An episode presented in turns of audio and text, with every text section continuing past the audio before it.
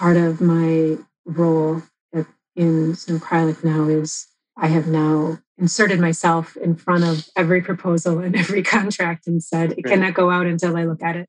And it's not because I have some great deep legalese prowess. It's I want to be able to look at what we're saying and be able to look at what we've done in the past that compares and see where we got hung up. And if even if it does not change the proposal numbers or the schedule, at least we can have the start to have the conversation and say, okay, we can put this forward, but let's remember XYZ happened last time. And we need to oh, just keep an eye on it this second time around. And then if it happens a second time, then we definitely know that we need to really be restructuring how we are planning this project typology. Welcome to Best Practice, a show where we interview leaders in the building industry to unpack the tools, strategies, and tactics they use to run great organizations. Today, I'm very excited to be joined by Trevor Bullen and Sarah Hughes of Snow Kreilich Architects. Trevor is a senior associate at Snow Kreilich, uh, served as director of ops at Snow for the past four years, and has since handed off the role to Sarah, which we'll be talking a little bit about that as well today. Trevor is a broadly experienced architect with over 20 years of professional experience. Before joining Snow Kreilich, he led an award winning architecture and planning studio on the island of Nada, Grenada. Sorry about that. Where he completed over 30 built projects. Trevor has also remained active in academia. He has taught architectural design at the Boston Architectural College and at the City College of New York, as well as a guest critic at Harvard University, Parsons School of Design, and Pratt Institute, among others. Sarah Hughes is Director of Finance and Ops at Snow Kreilich. She was educated, trained, and practiced as an architectural designer for a decade before transitioning to small business operations, Prior to Snow Kreilich, Sarah was a bookkeeping and accounting consultant catering primarily to architects, landscape architects, interior designers, and a host of other creative based companies in the Twin Cities area. She has over 20 years of experience in understanding small businesses, the ins and outs and workings, and has advised and developed upon a specialized nature of design firms. So, special thanks also to Natalia Egon of Snow Kreilich Architects for helping us connect with Trevor and Sarah. Today I'm joined by a co host, my co host, Chris Morgan. So, really excited to jump into this conversation. Thank you both for joining us. Thanks for having us. And to start, kind of ran over a little bit of a bio, but would love to just hear maybe some of the highlights about your own career, things that you found were kind of pivotal turning points that got you to where you are today. Maybe we could start off with Sarah. Yeah. So, as my bio said, I was trained and educated and practiced in architecture for about 10 years. I graduated from the University of Minnesota in Twin Cities at the architecture school there. And I worked at a couple firms over the course of a decade that were very small, small being about a dozen people or less. And so you learned very quickly that you had to be very versatile in many roles. And there wasn't always the support available in firms that size to be able to utilize standardized templates and processes and procedures. You had to make them up as you went. And each project was another opportunity to try to compound upon what you did the last time and make it better. And I wound up being the person at those firms I worked with that just tended to gravitate more towards the organization and the compilation of data, whether it be in a room finish schedule, whether it be in a project budget, whether it be in a Christmas card list. Like it all seemed to have the same skill set needed that, to be honest, nobody liked doing but me. And it was where I was the happiest. I used to say if I could design details and hand them over to someone else and be like Oz behind a curtain and never have to do a lot of client interfacing, I would have been, I would have stayed in architecture forever. But that's really not the way it works. And it wasn't really where I found my greatest joy in it. So when I switched out of architecture and into bookkeeping, it wasn't a huge leap that I think a lot of people assume it would be. It felt very natural and normal to me because it was really just taking all of the parts and pieces I've been gathering up over the decade prior and turning it into something that could be used as a support tool for other small businesses. Why I left architecture and went to bookkeeping, it was honestly the economy. It was at the tail end of the housing bubble and there was no work to be done. And bookkeepers were still needed. And I thought what if I try this? And it turns out it was needed and wanted. And I speak architect. I understand the language and the color coding of spreadsheets that they would turn over to me and say, fix this, and translate it into profit and loss sheets and balance sheets. And been doing it ever since. Trevor? I think my journey is maybe a little bit more of a standard journey. I graduated undergrad in New York. And when I finished school at the GSD, I went back to New York. And so my sort of early experience is very much a. am um, sure a lot of uh, you and a lot of your listeners can relate to sort of that sort of New York City boiler room mentality. Young, out of school, working 80 hours a week at times. And I'm from a small island in the Caribbean, Grenada. And at some point, you sort of say to yourself, I could keep doing this and keep hoping to advance. When you're in New York, you feel like you're a small fish in a big pond. And I just thought I could try to do this in Grenada in this much, much smaller context. And I wouldn't be sort of battling with all this, this incredible talent pool to try to get ahead. You know, I think that was sort of what was really on my mind at that time. So I had a cousin, my cousin Brian, who continues to run the practice that we founded together at Coco. And so I reached out to Brian at the time. He had just finished a SciArc and he was doing occasional house remodel or a little something here and there, but he was working at a home. And I reached out to him and said, I'm thinking about returning. And then he was like, well, maybe we should do something together. And it's just sort of evolved. So yeah, in 2000, I just packed it all up, cashed in my savings, you know, bought a printer, bought a couple of computers, we rented a space without any clients, which sounds completely insane. And we probably only had about three months in us if we didn't get something through the door. And but we were fortunate enough by month two, we had a few things and it started to grow. And then so later on, my wife is from the Twin Cities and we recognized that her parents were aging and that they needed some support. And so we made the decision to move to the Twin Cities. And luckily for me, I landed at Snow Acrylics so I could in a place that I felt leveraged my skill set well And that's kind of how I got to be where I'm at. Trevor, when you entered Snow Kreilich, what was it like in there?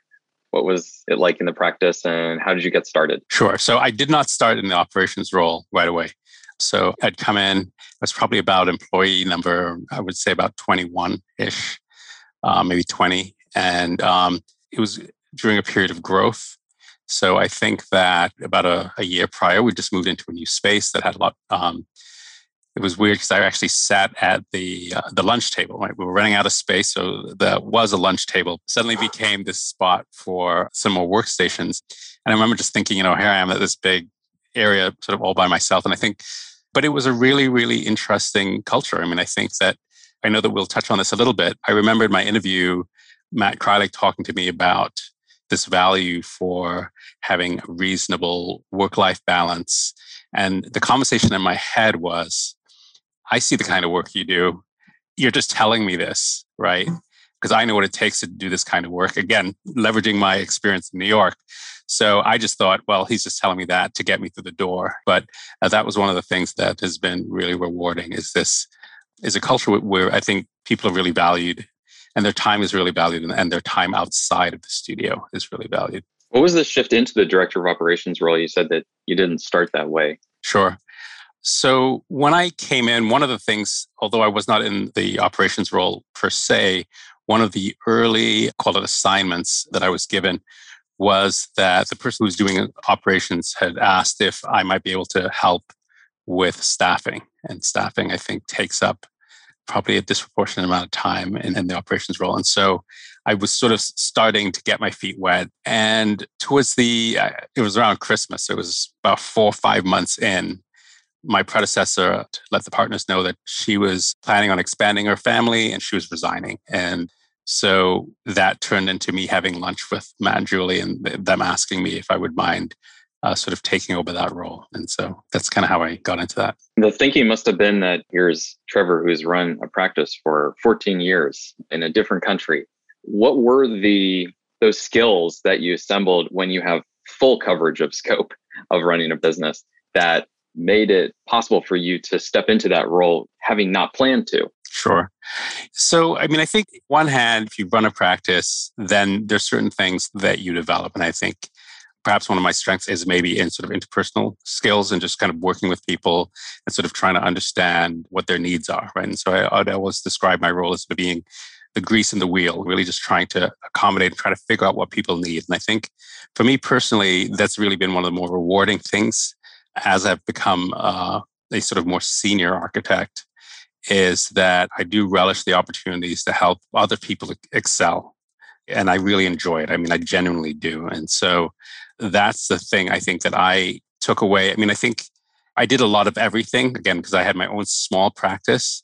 On some level, I feel like I did a lot of everything, and so I had, had experience with it, and I was comfortable with it. I, I sort of I'm comfortable with the discomfort that goes with that, but I'm not great the way Sarah is with like organizing the numbers and creating the systems. And that's where I really feel like that's something that Sarah's really brought into the role that has really helped us. And to add to those, setting up those systems are very time consuming. So when you're balancing being a project manager and a project architect and operations director all at once, there's not opportunity to yeah, set up those tools that might be major own job. Yeah, I think I should clarify that, right? Which is that I was always still running projects wasn't a sort of standalone okay. role the way yeah. it, in which it is now. Yeah. And Sarah, what was the story around how you entered the firm initially? So after I transitioned out of architecture and into bookkeeping over the course of about eight years, I wound up setting up my own bookkeeping and consulting company where I would go from small firm to small firm.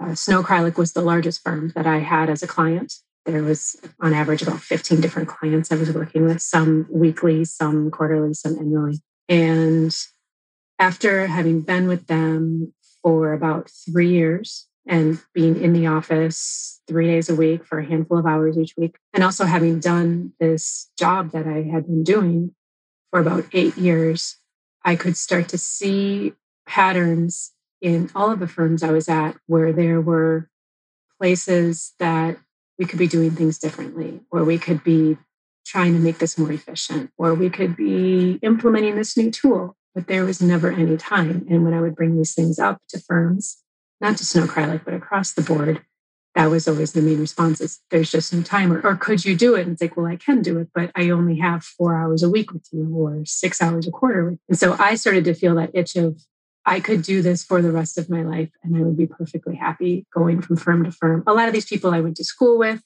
or I used to work with, or their spouses of people I used to work with. I mean, it's a small community in Minneapolis because we, a lot of us all came out of the same school.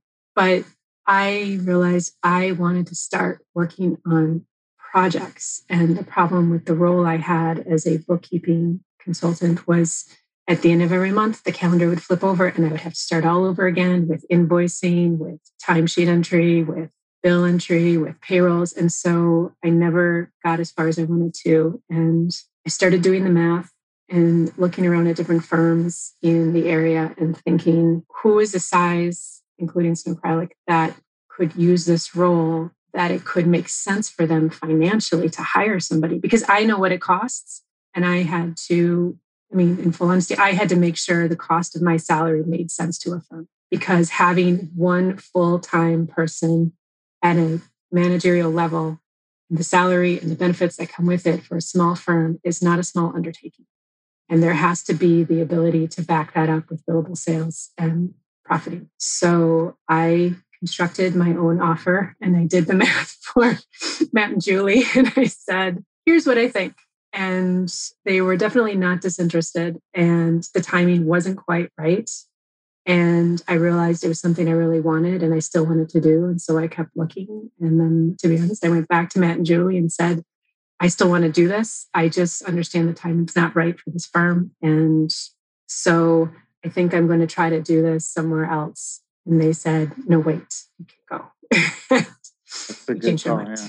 and I was really glad just because I had started some small projects with Snow Kreilich and I wanted to keep going. But again, it has to make sense in terms of staffing, in terms of space, in terms of finances, in terms of the projects you have on the board and the projects that you know are coming in. And it all happened to align at one point, and that was great.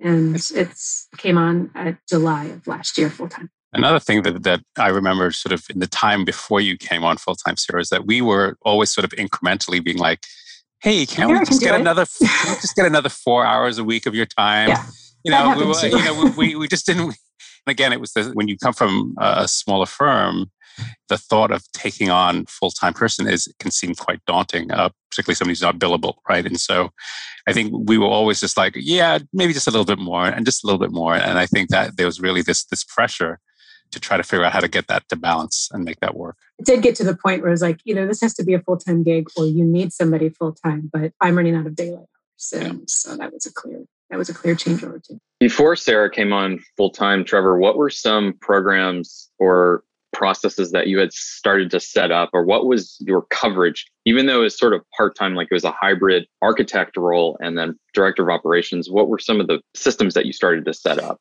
So we had, again, I think one of the things that happens when a small firm grows is that a lot of things are decentralized, where so I took on some aspects of HR, staffing. Sarah was busy on the sort of the financial side. And then we have a studio manager who's sort of managing just sort of some of a lot of that day to day. And so my role was sort of navigating between those, right? And I think there were tons of systems. I mean, that I inherited some systems, right? In terms of, I think we were constantly sort of struggling with how best to balance staff, right? And I think what became clear was that with Sarah being part time, there was still a little bit of a disconnect between the financials on a project and the project sort of day to day, right? And assigning staff and deciding when something goes on pause, who goes where, and the sort of those financial implications. So there was a bit of a disconnect there. And I think that was something that we were continually struggling with and hence always trying to maybe get a little bit more of Sarah's time. And I think that's one of the biggest contributions to having a Sarah in the studio, albeit virtually full time, is having a greater coverage and a greater connection between our financials and the day to days of the project. And we've talked before, Trevor, you and I, about this framing of the mid-sized conundrum. What was your exposure to that in that role, or how did you formulate that idea, of the conundrum of the midsize? Sure. So, you know, when we talked about it before, it's just that there's this idea that one of the great things about once I think a firm sort of goes over, say, 20 people, is that the, the firm is in a position to begin to take on bigger projects. Certainly, when I joined the firm, there were, I think there were two large metro transit projects that we were working on at the time. And they're great, right? They, they have, let's say, five person, four or five person teams. They're steady they can kind of anchor the firm financially and we can go. But those projects are really, really tough when they either go on hold or when they stop, right? When they transition from, say, CDs and suddenly it's in CA where you go from a, a four or five person team down to one person. And it's very, very hard to sort of shift on a dime, right? So I think that we get some of the benefits of a bigger firm being able to take on some bigger work, and that's really great and really exciting but the impact is so much greater when those projects go on hold. And one or two big projects go on hold for small office, and it's really, really, really challenging. And I think we've done a fairly good job of navigating that by having that that mix of public and private. Depending on the year, it's sometimes it's sort of split right down the middle. But that is the real challenge. And then, of course, we have some of the same issues that small firms have, which is that you have lots and lots and lots of tiny projects that can also very quickly run out of fee because they're small and you know one little hiccup and all of a sudden uh, things get out of whack. And so all of the i feel like you get the problems of the small firm and the problems of the bigger firm when you're right there in the middle. Thinking about this kind of idea of when you have projects and how there's a the notion of pipeline too in, in some respects. I'm curious how how the role of operations overlaps or interfaces with other teams. I'm like is there a business development team and is there a relationship there about understanding the products that are on deck or potential projects that could be coming in the pipeline? And what what's the current way in which you are either forecasting or solving that adding that data set as part of your decision making well yeah we have a product business development team and one individual the director of business development she is just a one-stop shop for always feeding us the information about what proposals are on deck, what proposals are in progress, what have been submitted in the timeline and when we're about to hear, and also giving a reasonable percentage of expectancy of what we think we're going to get out of it. I will say Matt Kreilich also has a great gut for this too. He can give a pretty good, he can get pretty darn close. I feel like he would have good career in Vegas based on his vibe from interviews, from the process of going into the interview, of what we could expect out of it. And as a result, we take those odds, we line them up into cash flow forecasting, which is what I do, and line that up with staffing and make hiring decisions based on that. And we also use that to determine who we put on project teams currently in the event that we might have to, like, who we do we know definitely has to stay on this project team. But if this one comes down the line, let's put this one on the short term project with the opportunity of knowing that they could jump to this potential new project down here. It's a giant game of Tetris, is what it is. It's moving parts and pieces. And to Trevor's point, we have a lot of the headaches of both small business and big business wrapping around us. But I also enjoy that when you are small enough, you have a level of dexterity and being able to be nimble. And yes, we have to, we are constantly having to shift and mold, but at least we are small enough that we can do that. It doesn't bring down an entire set of systems, having to make a change and then build everything back up. It can be frustrating though, in terms of business development, when, as Trevor was saying, we know what we have to do both operationally and financially, what we have to have in the pipeline to keep our current teams going. And if any of our current projects just go on pause for three months, suddenly you have you have three people that suddenly you need to absorb someplace else. And when you are a firm this size, you don't necessarily have a place to absorb them. And how can we utilize their downtime in a way that benefits the team, the firm, even if it isn't billable time? Can they do something that helps us overall in terms of infrastructure and overhead that could help support us until we can find more places to put them. That's, yeah. It's also a real ch- challenge, I think, with uh, some of the developer driven work uh, that we've yes. more recently started to take on. Those pauses happen more frequently. Yeah. And you said three months, but even like a three week pause, yes. it's like, well, it doesn't make sense often to just move somebody to something for three weeks because just as they're sort of figuring out what's going on in that project, to pull them back. You know what I mean? So mm-hmm. it can be really challenging that way. Yeah. We have started to have just very honest conversations with clients, especially these more developer based clients, where in Minneapolis, especially given the occurrences over the last year, developers wanting to expand and develop properties in the Twin Cities area is facing a distinct set of challenges. And so they are maybe putting projects on pause like two weeks at a time and then it keeps growing and we've had to have conversations saying we completely understand this and support your endeavors and how you are trying to do fundraising and get equity into your project. But it does mean that when you come back, you might not have the same project team that you started with. And it's because we are also a small business. And to their credit, many of them have completely understood that. They've understood this is the project team I was working with when we started. We're putting you in a spot where we want to come back to you in a few weeks or a few months, and we might not have the same personnel working on our team when we come back, but we will do our best. And you know it's not necessarily what everyone wants but it's they are receptive to it and they appreciate the honest feedback seems like this game of tetris that you were talking about sarah is also even maybe challenged additionally by the company's own desire to really prioritize quality of life can you speak to that a bit or sarah trevor curious to know more about Uh, what does quality of life mean as a concept for acrylic we were just having this conversation earlier today in a different meeting you know i can speak for myself when I was coming out of school that your, this is also a very Midwestern take, but your value is based on your productivity. If you have downtime, you aren't doing enough, right? And that was definitely the messaging received in school 20 years ago. Because I had just posed the question earlier today to some other people like, is that still what our younger staff members are hearing having just come out of school? like what is their understanding of quality of life and balance, right?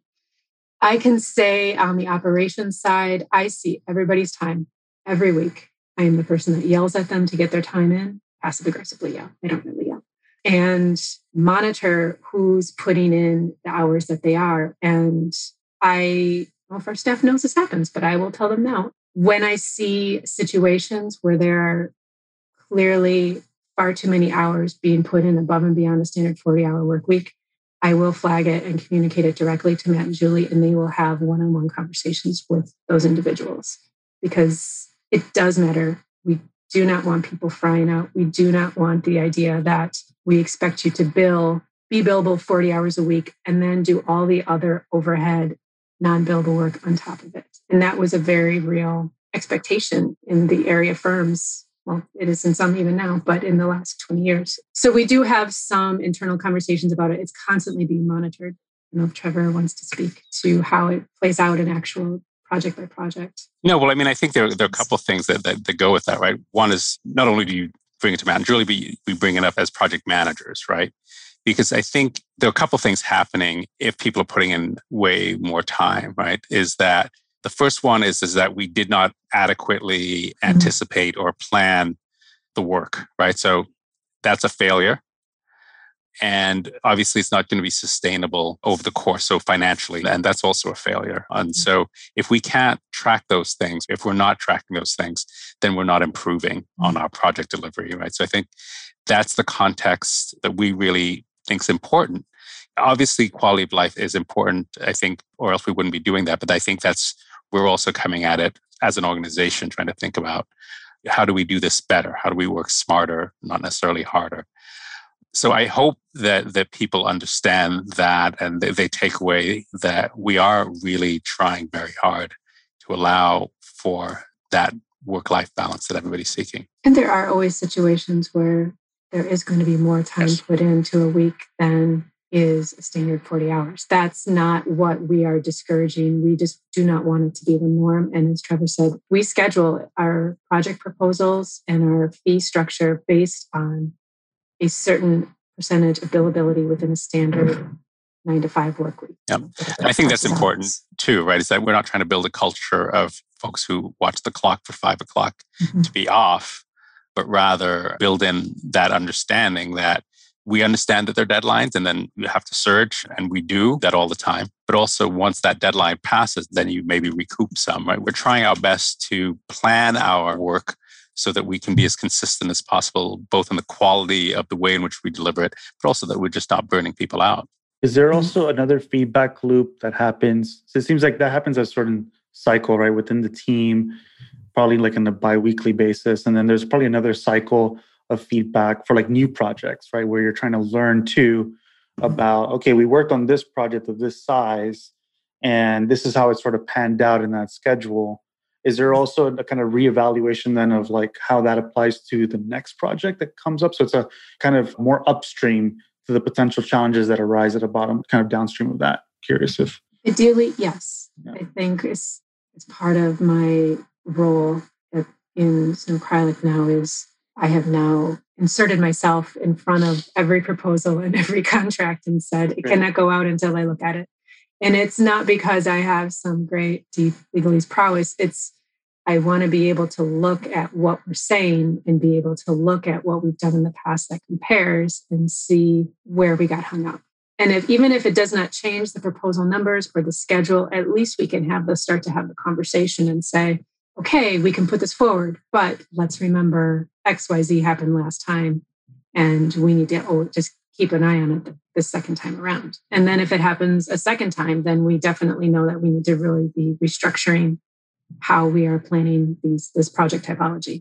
Sarah, I'm curious how you formulated this sort of hybrid role between finance and operations. What makes them distinct but still make sense in the same role? Yeah, it came basically from me doing the bulk of the day to day bookkeeping and at the time, Matt Kreilich doing a lot of the overarching uh, financial review, like on a weekly and monthly and quarterly basis. And then Trevor doing operations, where so much of it was all interconnected in terms of invoicing and staffing and budgeting. And me just raising my hand and saying, I can take this from him over here and I can take this from him over here it's not outside my wheelhouse because I'm seeing the end result on my end in terms of the bookkeeping. But here's patterns I'm seeing. I think my elevator pitch was simply I have all the data that no one's actually looking at. And so if you can just give me these buckets that you're holding, I think I can turn it around and like A, take it off your shoulders. Because again, they are both project managing, project architecting, running a firm, running teams let me take it and run with it and see if we can kind of consolidate all these efforts. I think something that Trevor touched on earlier was we had parsed out all these different roles throughout the firm, and there were always little disconnects. And never due to oversight, but simply because everyone was doing five other roles. So I think my role truly just came out of a consolidation of efforts and trying to take it off. I think the other thing, Sarah, is that what you describe is that by having Sarah involved, we're able to be more consistent in that, right? Because mm-hmm. we all know, yes, we talk about this trying to have this even deliverable, but we understand when, when you're running projects, you have those periods of up and down, right? And so mm-hmm. the minute we got busy from a project standpoint, those sort of operational things would more often than not yeah. be sort of pushed to the side because we had this sort of paying sort of billable mm-hmm. work that needed to happen on a deadline, right? And so sort of our overall sort of tracking and all of those things weren't happening as consistently across the board over the entire arc of a project or over the entire uh, calendar year as they should have. And I think that's one of the great things of having Sarah in that role, right, is be able to keep that sort of consistent attention to those aspects of operations. There's something that we've seen like in the world of tech, which really inspires us in some way that has to do with, with what you're describing, Sarah, like this kind of cross-functional role of operations and how it's able to just really see and use leverage data to inform it across, let's say, all the different functions, right? Project mm-hmm. management. And, and in the world of tech, you see that kind of play out by embedding operational roles within those different functions. So, like in sales, you might have a sales ops team that's just focused on figuring out how to get and wire up data to help improve the operations of the sales team in itself. But they kind of roll up at some point to a broader operational leadership, right?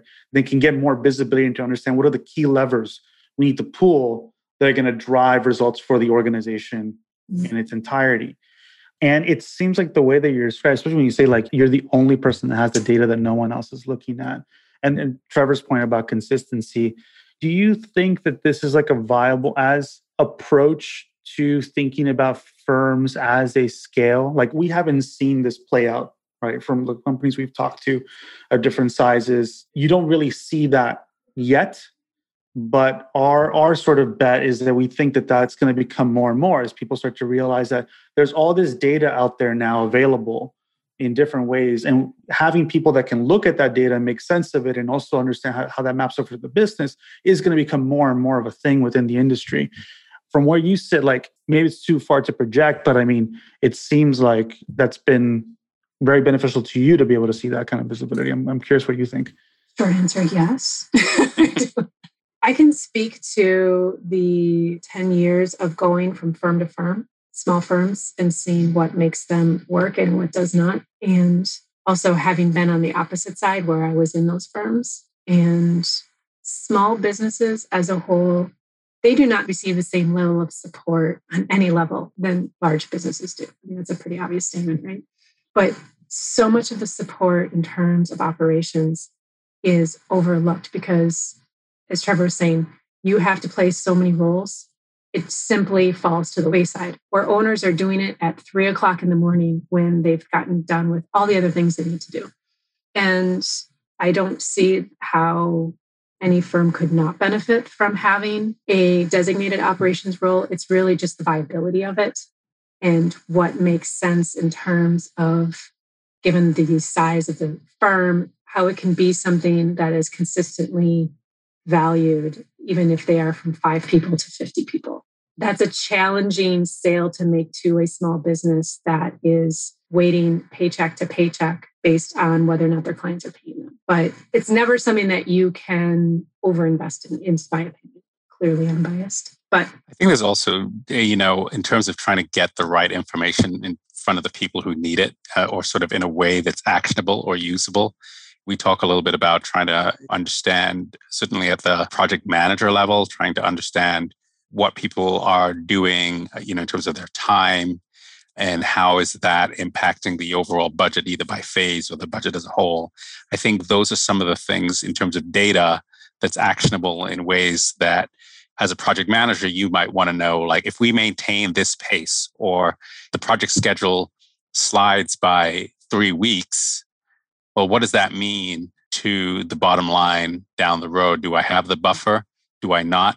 Do I now need to take three weeks out of CDs out of the next phase? Or can I get by? You know what I mean? Those kinds of sort of variables, I think, are the things, the kinds of data that are useful at the project level. That's, I think, oftentimes missing, or at least they're cumbersome to get to. And because they're cumbersome to get to, they don't consistently get worked on.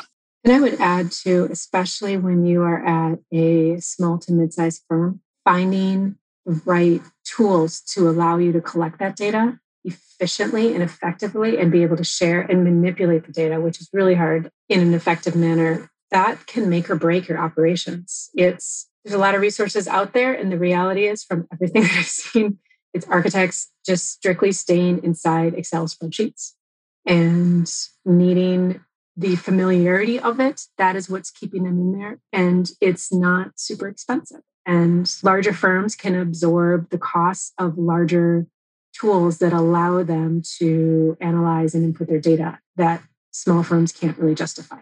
And so, what a, one resource that I have seen over the years is firms talking to one another and collaborating with each other and sharing with each other on just a peer to peer basis.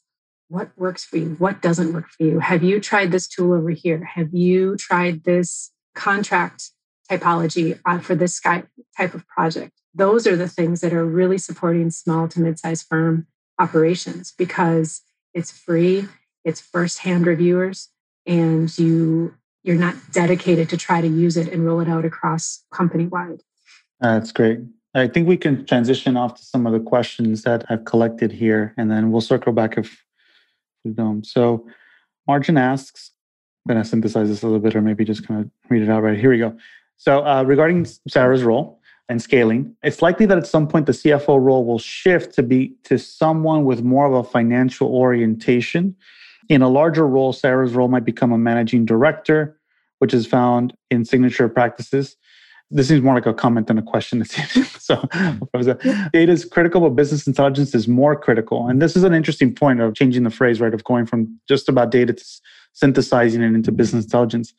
And basically, she's making the comment that you're operating at a very enterprise level, right, in your current role by being able to like look at not just like see it as data on its own, but actually making a business decisions based off of that in a really critical way. Was um, there a um, precedent, Sarah? Was there a precedent that you looked at? I mean, architects are very familiar with looking at precedents. What do precedents look like in your discipline? Honestly, the precedents that I was looking at was combination of what I had seen firm after firm over the last decade where I was just jumping around. And because I've worked with firms that had bookkeeper on contract, they had CFO on contract, they had marketing director and business development on contract. And it was understanding how all these roles and how we as like this contract team for these individual firms had to work together to support and be cogs in their system and pull out and then go over to this next business and then pull mm-hmm. out and then go to the over to this next business. And where we were finding as a contractor team efficiencies among ourselves and how we were hoping to be able to implement and apply those to these smaller firms that's what i took with me when i you know propose this role. So yes i'm still balancing the books every month but also then looking at this data, at, as you were saying, is at an enterprise level. Yeah, I think the other thing is pre-pandemic, I would occasionally meet with another director of operations at a larger firm, and we would sit and have coffee, and it was just great. Part venting session, part just like, hey, how, you know, and you realize that you have many of the same issues, but to Sarah's earlier point, the larger firms just have so many more resources. So things are slower in this office. They loan somebody out to their office in Texas. And so their ability to manage those cycles and to have people dedicated to sort of supporting them on the financial side and, and other things, they're able to do just so much more. And I think that's really that mid-sized firm pinch, right? Where you have the same problems or many of the same problems, but not the same resources to help you navigate it. Trevor, have you started to see in your own work and in the work of the practice in general now with Sarah in place uh, running these at a new level. Just the work of the architecture projects, especially you being able to dedicate yourself yourself full time to them. What have been the changes? So we were talking a little bit earlier where I've been able to see my personal sort of billable time increase, which has been just kind of interesting for me to, see and realize how much of my time previously was getting taken up and doing uh, many of the things that Sarah now does, right? So that is one sort of just immediately tangible thing. I mean, I think one of the challenges, at least for me, in terms of understanding the sort of the global impact, is that Sarah came on in the middle of the pandemic, right? So our systems aren't just in terms of having your pulse on what's happening across the studio is different. And I think the other challenge to that, of course, is that when we were physically in the studio, I felt like I had a much, I understood what was happening. And then I, by necessity in my role in operations, kind of had to have my finger on the pulse. But now that I've taken a step back, I actually, you know, it's funny. The other day we were in a in an all staff meeting. I was like, oh my gosh, I don't know what this team member is working on. Whereas, and it's a very odd feeling when there was a time when I knew what everybody was working on, uh, to now where I don't have that direct day to day knowledge anymore, and that's mm-hmm. um, so it's hard for me to, to fully, I think, understand sort of at the global level, but certainly in sort of my immediate world, in my teams, like I can see the benefit.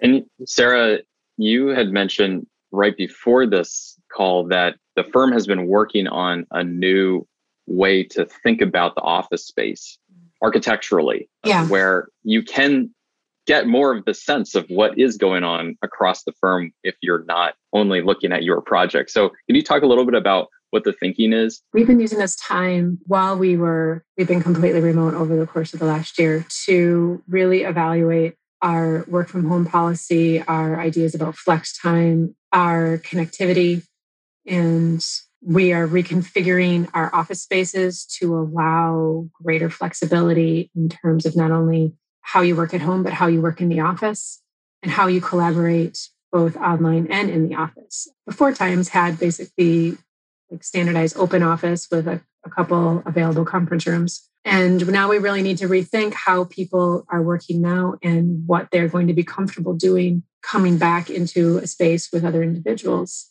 with the understanding that a lot of us are going to be online now and and in the office at the same time um, on Zoom calls and what that means and how we're getting used to communicating with each other. And it is not a small effort. It's and it is definitely the new world order of understanding how people want to work, not just for their own professional professionally, but for their personal needs too, and trying to accommodate. And that's where this being small is great because we have opportunity to try to meet people where they're at in a far greater way than if we were a company three times the size. But also we're just big enough that meeting 30 people where they're at is still not a small undertaking. And we are looking at it as a sort of living laboratory effort. And we really want to understand what works, what doesn't, and why. Almost using it in terms of a project that we're project managing. What did we learn from this? How can we make it better? Keep it evolving. I have a couple more questions um, that we'll try to get to here. Um, one is for Sarah specifically. I think people are very curious about what's it like to leave the world of architecture so to speak when you make that decision of going to mm-hmm. bookkeeping? Like we hear it too ourselves like i hear it and chris hears it too from jumping from architecture to the world of marketing.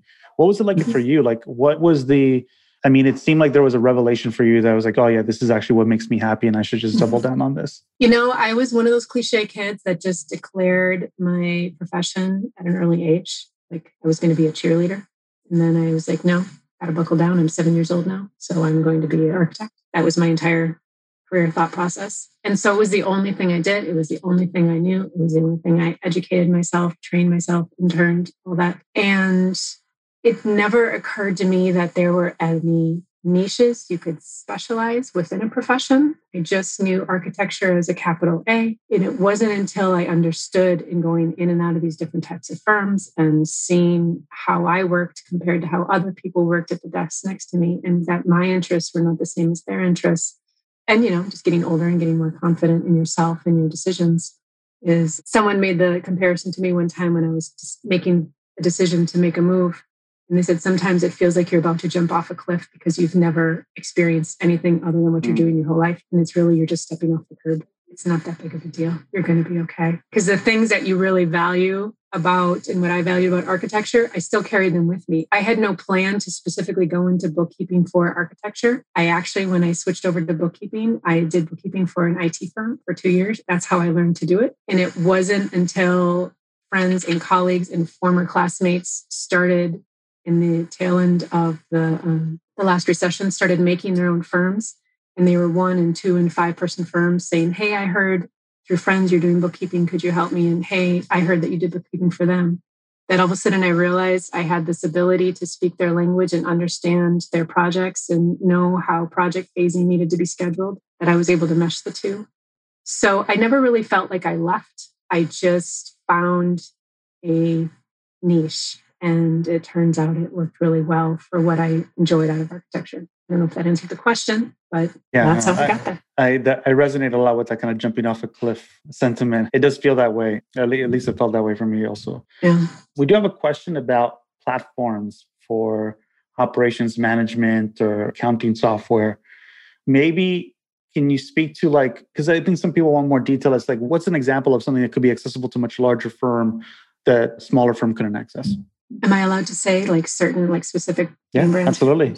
I know there's products like Deltek, like great big project management enterprise systems that a firm of 10 people would really benefit from something that size, but it is not inexpensive. Mm-hmm. And the integration time and the training time and the rollout time for it is another expense on top of it that a lot of small firms just cannot justify the cost.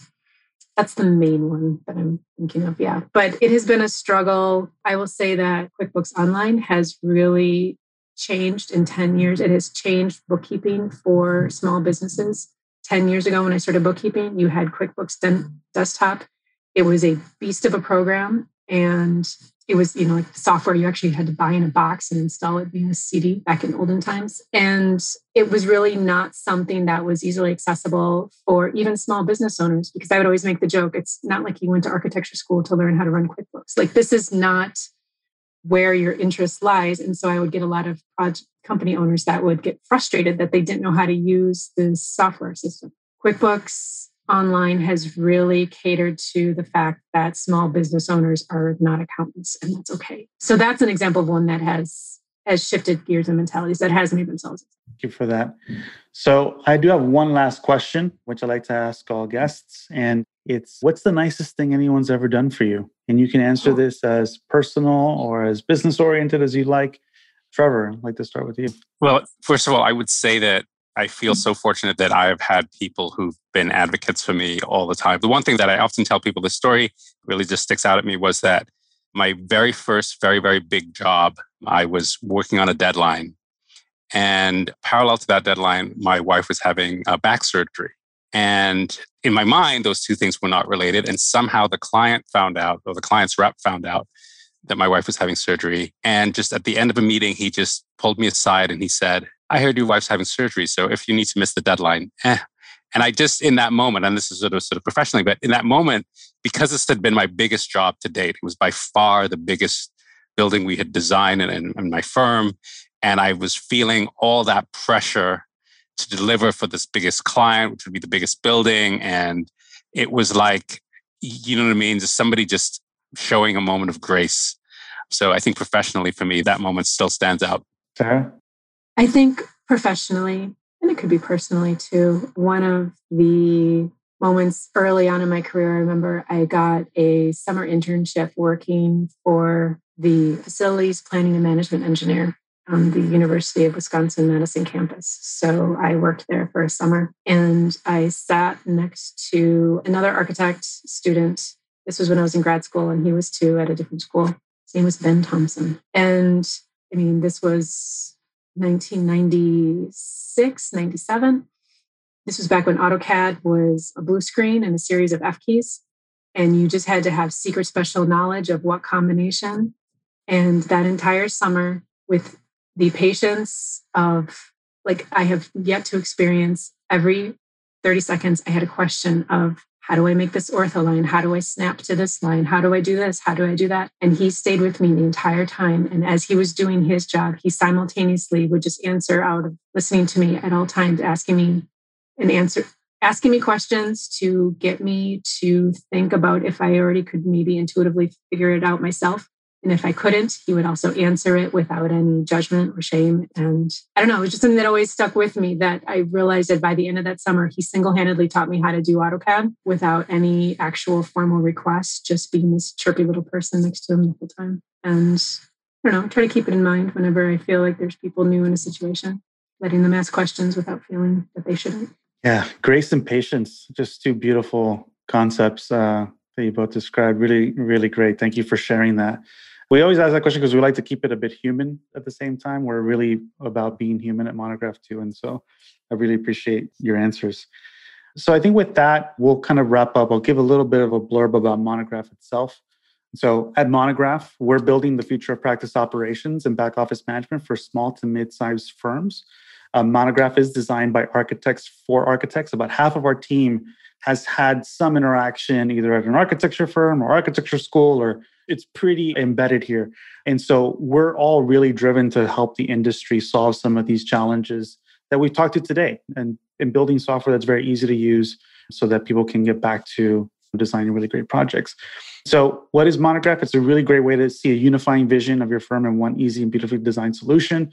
We offer the ability to manage timesheets and how that time actually impacts budgets, schedules, staffing, all in one um, easy to use tool. I really appreciate Trevor, Sarah, your time and, and walking us through your experiences and, and building on operations team and at uh, Snow Kreilich. So always thankful for to have Chris as uh, my co-host here and thankful for everyone that joined today's conversation to ask great questions and to listen in. Thank you all. Thank you so much. Thanks for having us. Hey, it's Chris from Monograph. Thank you so much for joining us here. At Monograph, we're building the number one practice operations platform for small to mid sized architecture firms.